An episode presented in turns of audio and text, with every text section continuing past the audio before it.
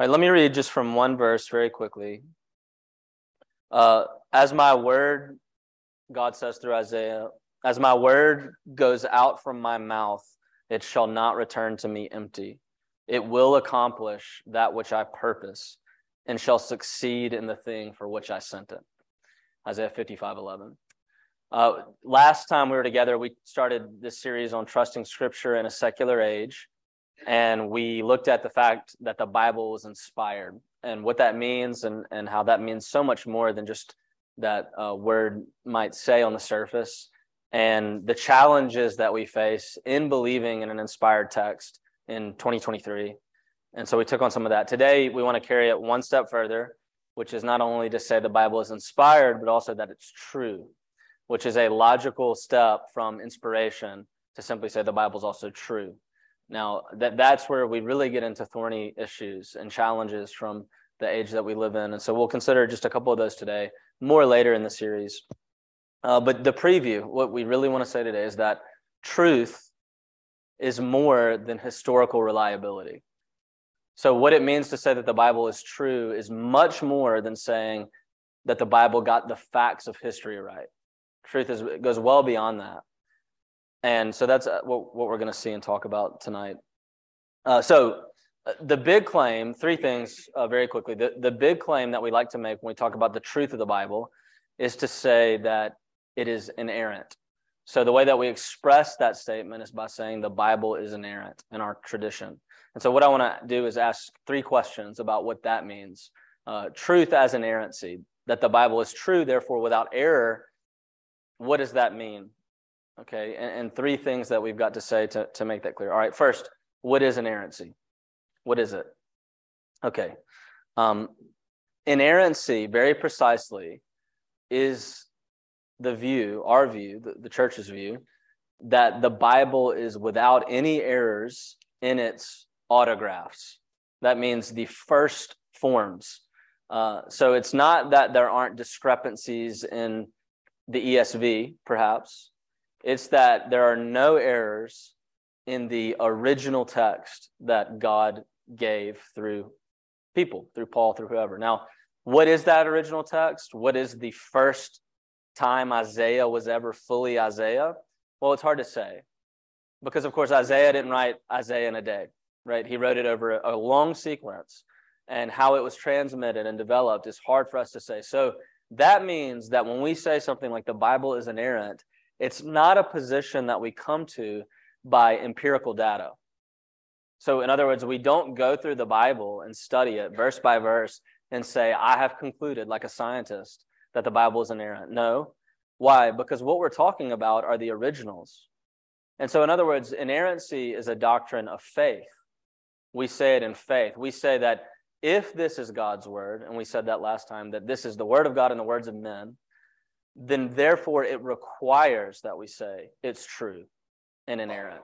So it's a statement we make in faith, not a fact finding mission. Okay, and so those are very different things. Now, oftentimes people challenge inerrancy and get that confused. Think that the only way you can establish inerrancy is if you go through the Bible and check for any possible discrepancies, word for word, verse for verse, manuscript for manuscript. And that's exactly the opposite of what we're saying. We're saying, no, not at all. Of course, we expect human beings that are messing around with it and translating it to make mistakes from time to time. We're talking about a doctrine of faith that the originals that God gave us, because of who He is, are therefore without errors. Okay, now, nevertheless, that also, there's still some tricky bits left. Um, that still hasn't uh, given us everything we need to say about this doctrine. Before I, I give it to you, let, let me explore a counterclaim. So, what's the challenge to this?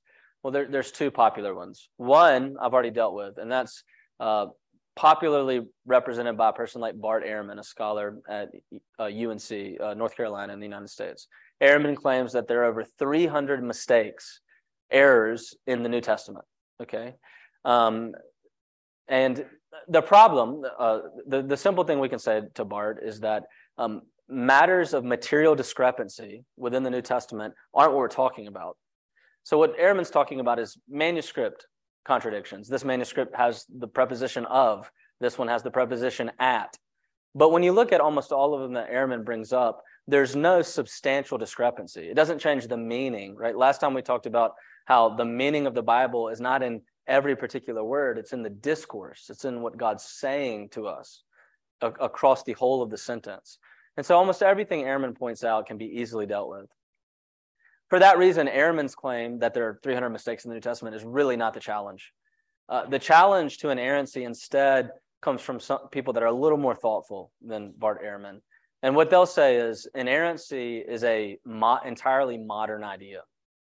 That ancient people, pre modern people, ancient Near Eastern people just don't think in that way. So when we want to say the Bible's inerrant, it doesn't have any errors in it, we're thinking like a modern person. That an ancient person would have never, never expected the Bible to not have errors. So that's that's the common claim. Why? Well, because they they would say uh, modern people have the camera. You know, you have an iPhone, and ever since the 19th century, when we started recording things by camera and then later by video camera, uh, we we changed the way we think about the world.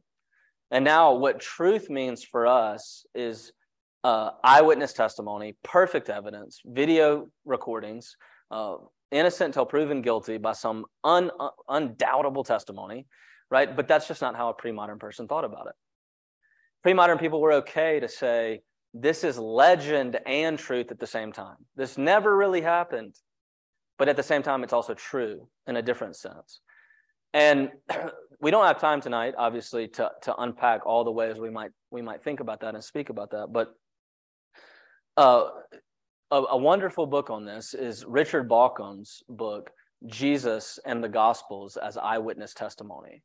Uh, it's a wonderful book that explores this claim, uh, one of the best scholars in the world, and he really, really undermines this thesis in that book. So if you're looking for something more, I commend it to you. You can buy it from William over here, I'm sure, across the street. Um, but l- let me just say this: Did did pre-modern peoples really think that? That's the real question. And here's Augustine. This is Augustine in, in the third century, the, the late third century, late fourth century, I should say. And Augustine says this: It seems to me that the most disastrous consequences must follow upon our believing anything false is to be found in the sacred books with regard to history. So Augustine, all the way back in the late 300s, says it would be disastrous to say that you can find anything historically false in the sacred books of Scripture. Now, he's not a modern person, he's a pre modern person. He is, in fact, some would say, an ancient person. And so it's just not true. And there's, there's a lot more evidence for that. Now, instead, uh, we can say, secondly, that we've got to think carefully, though, however, about what inerrancy really does mean.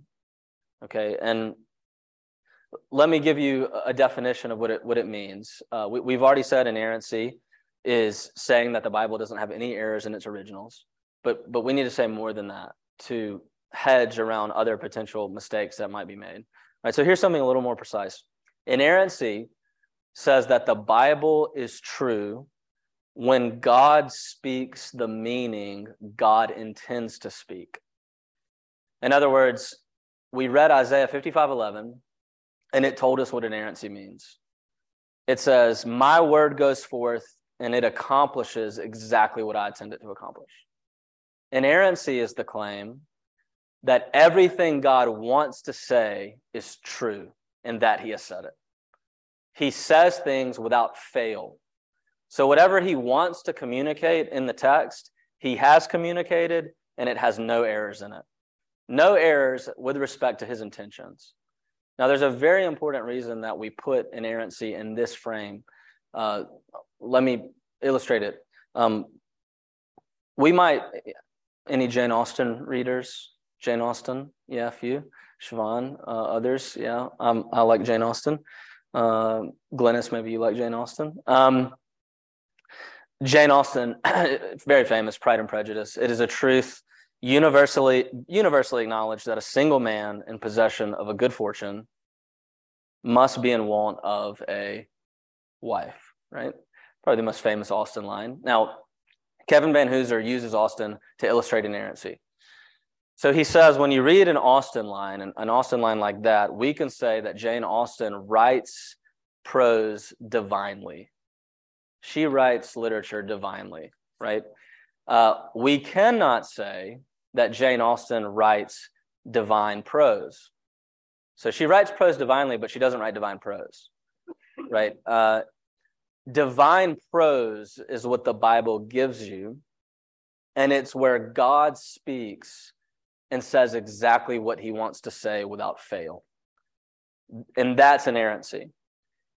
Um, we, it's the same thing we really said last week that where is the inspiration located? The inspiration, uh, where is the Bible? The Bible is in the discourse that God intends. Therefore, we can translate it and it still be God's word, even though the Hebrews changed to English, the Greeks changed to English. And in the same way, inerrancy is not just the claim that the Bible says true things historically.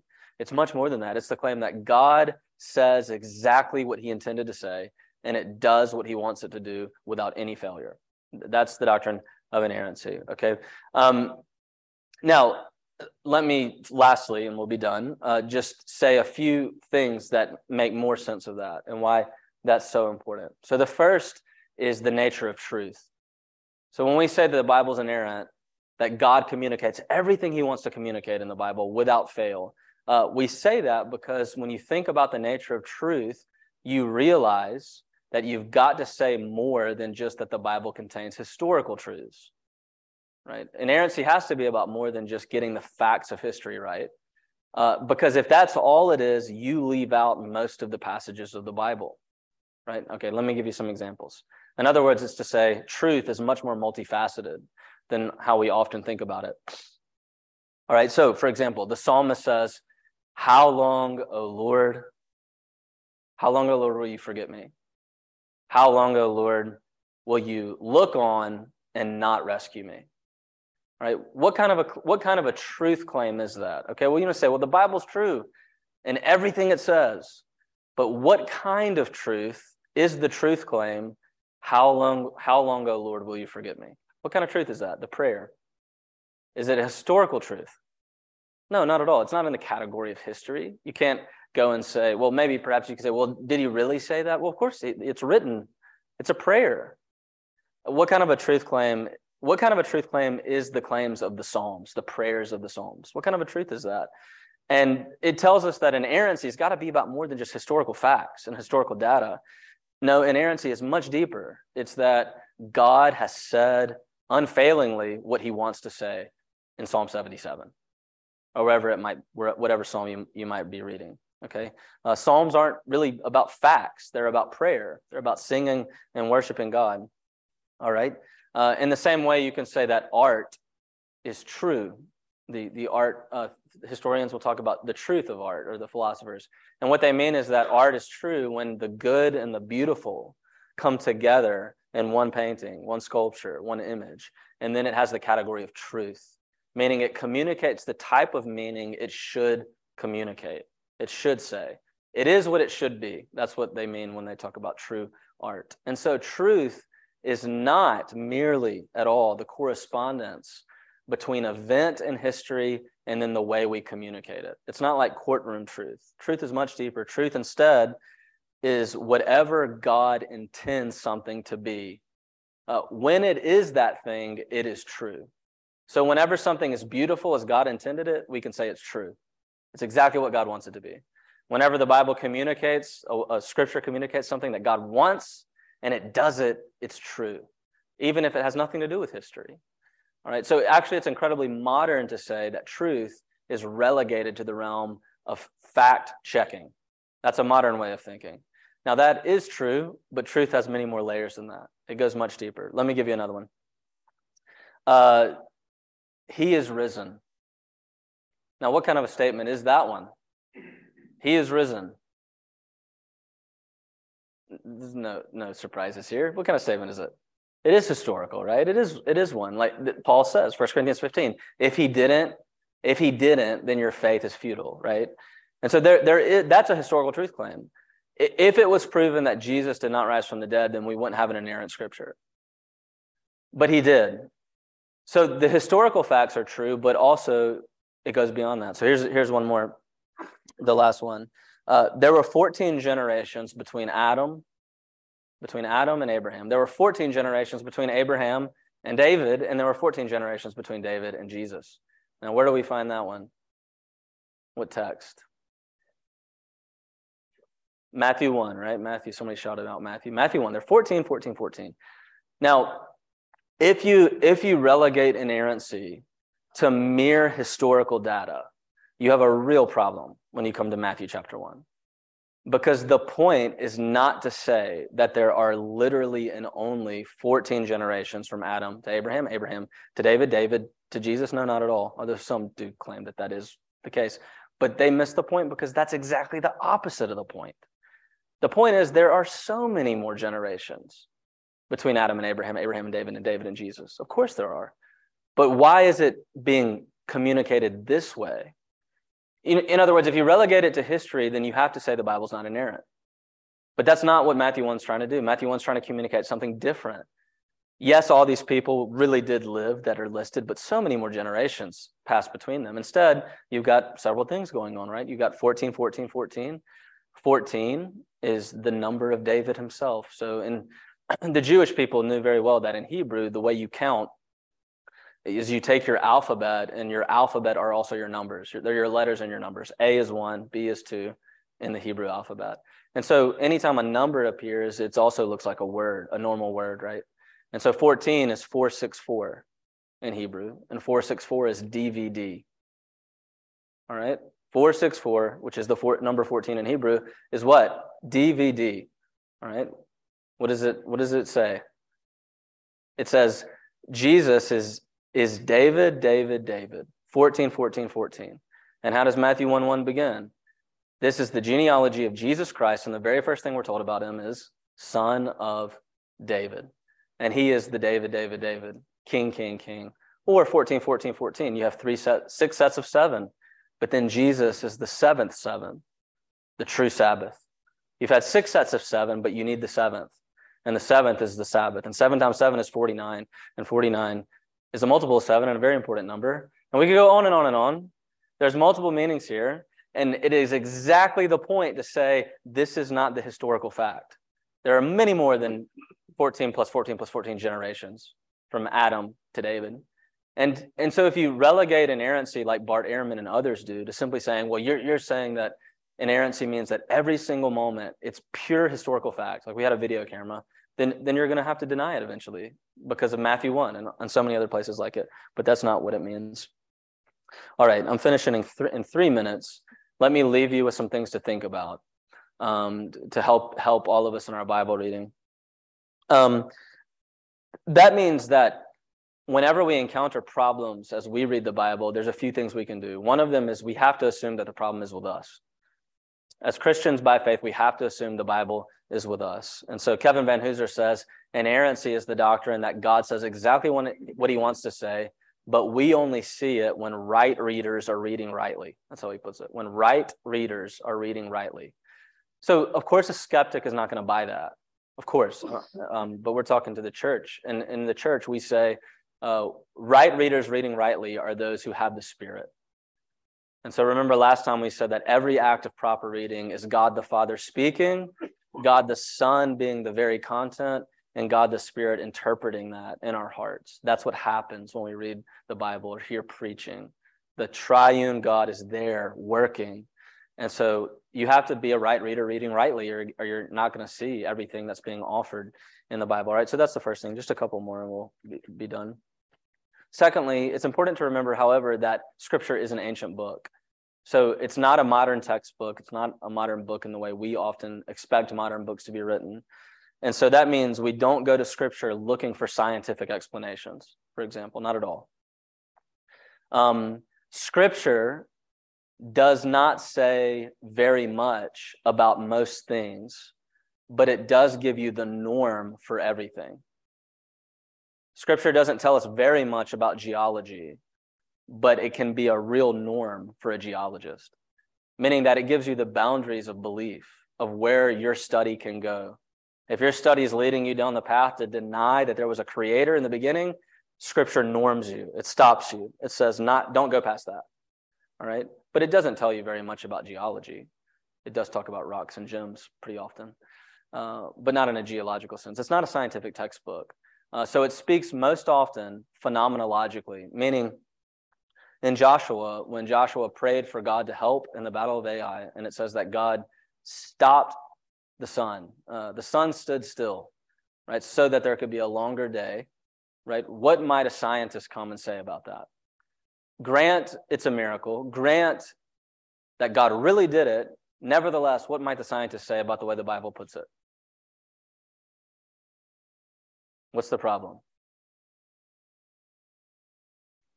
What's the problem with saying the sun stood still, even if God extended the day? How would God extend the day? What stands still? The earth stands still. Uh, yeah, thanks, Thomas.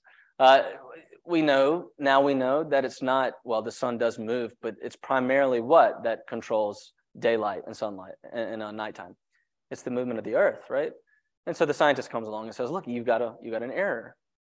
It says, oh, sure, maybe God did perform a miracle, but it's not the sun that stood still. That's, that's an improper claim. It would be the earth that God stopped on its axis.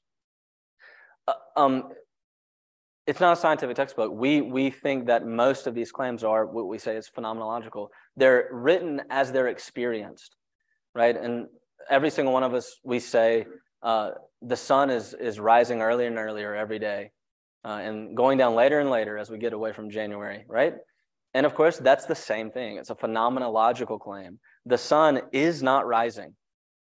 Everybody knows know that right? the sun is not rising. What is happening? The earth is rotating, and yet we will continue to say that till we till we die because it's also true. It is true because it's true by way of perception. And that's a certain type of truth. And so that's what the Bible does over and over and over again. It says there were 13,000 people at the battle, and you say, well, if I had a video camera, I would have seen 13,407. But did the person tell an untruth? No, not at all. It's phenomenological. It's the same way if you were looking over a cliff at a battle, you would say, as a historian, there were 13,000 people there, right? You would do your best. You would do your best. And that's exactly what we get in ancient text. So we've got to remember what the Bible is and treat it in that way. Lastly, uh, inerrancy is a confession, remember, always about the autographa, the original text, the autographs, which means that we're okay, we're okay, we're not destroyed if we come and realize, hey, the ESV could have done better on this word. That's okay. If we say, well, the manuscripts might lead us to change this preposition to that, uh, you'll hear that, you'll get that even here because that's what's in the footnotes. The footnotes that said we, we could have gone this way because of the manuscript. So even the Bible translators tell you from the outset that's exactly what to expect. We're not upset by that. We, we fully expect that, that we have 5,700 plus biblical manuscripts that we now use to cultivate and curate the Bible. That's the most reliable document ever in human history by far, not even close. And uh, so we know that we have a reliable text and that the inspiration is found in God's intended communication. All right, so believing the Bible, uh, it has real reasons, and what we believe about it has a lot, a lot um, of substance. And it also requires in us, each of us, a posture of humble submission. That's really what we're saying is that we come to the text uh, humbly submitting in faith and saying, I'm never going to see the originals, but because I believe in God, I believe that this is true. That's the logic for the Christian. All right, let's pray. Father, we give thanks uh, that you've given us a trustworthy word. And uh, we, we trust in it tonight, and we trust that it tells us truths about you. So as we come to prayer, um, we do it in thanksgiving for your word, and we also do it um, on the ground that your word has shown us Jesus. And so we pray to you, oh Christ, tonight that you would hear our hearts in these brief moments of prayer. And we pray in Jesus' name. Amen.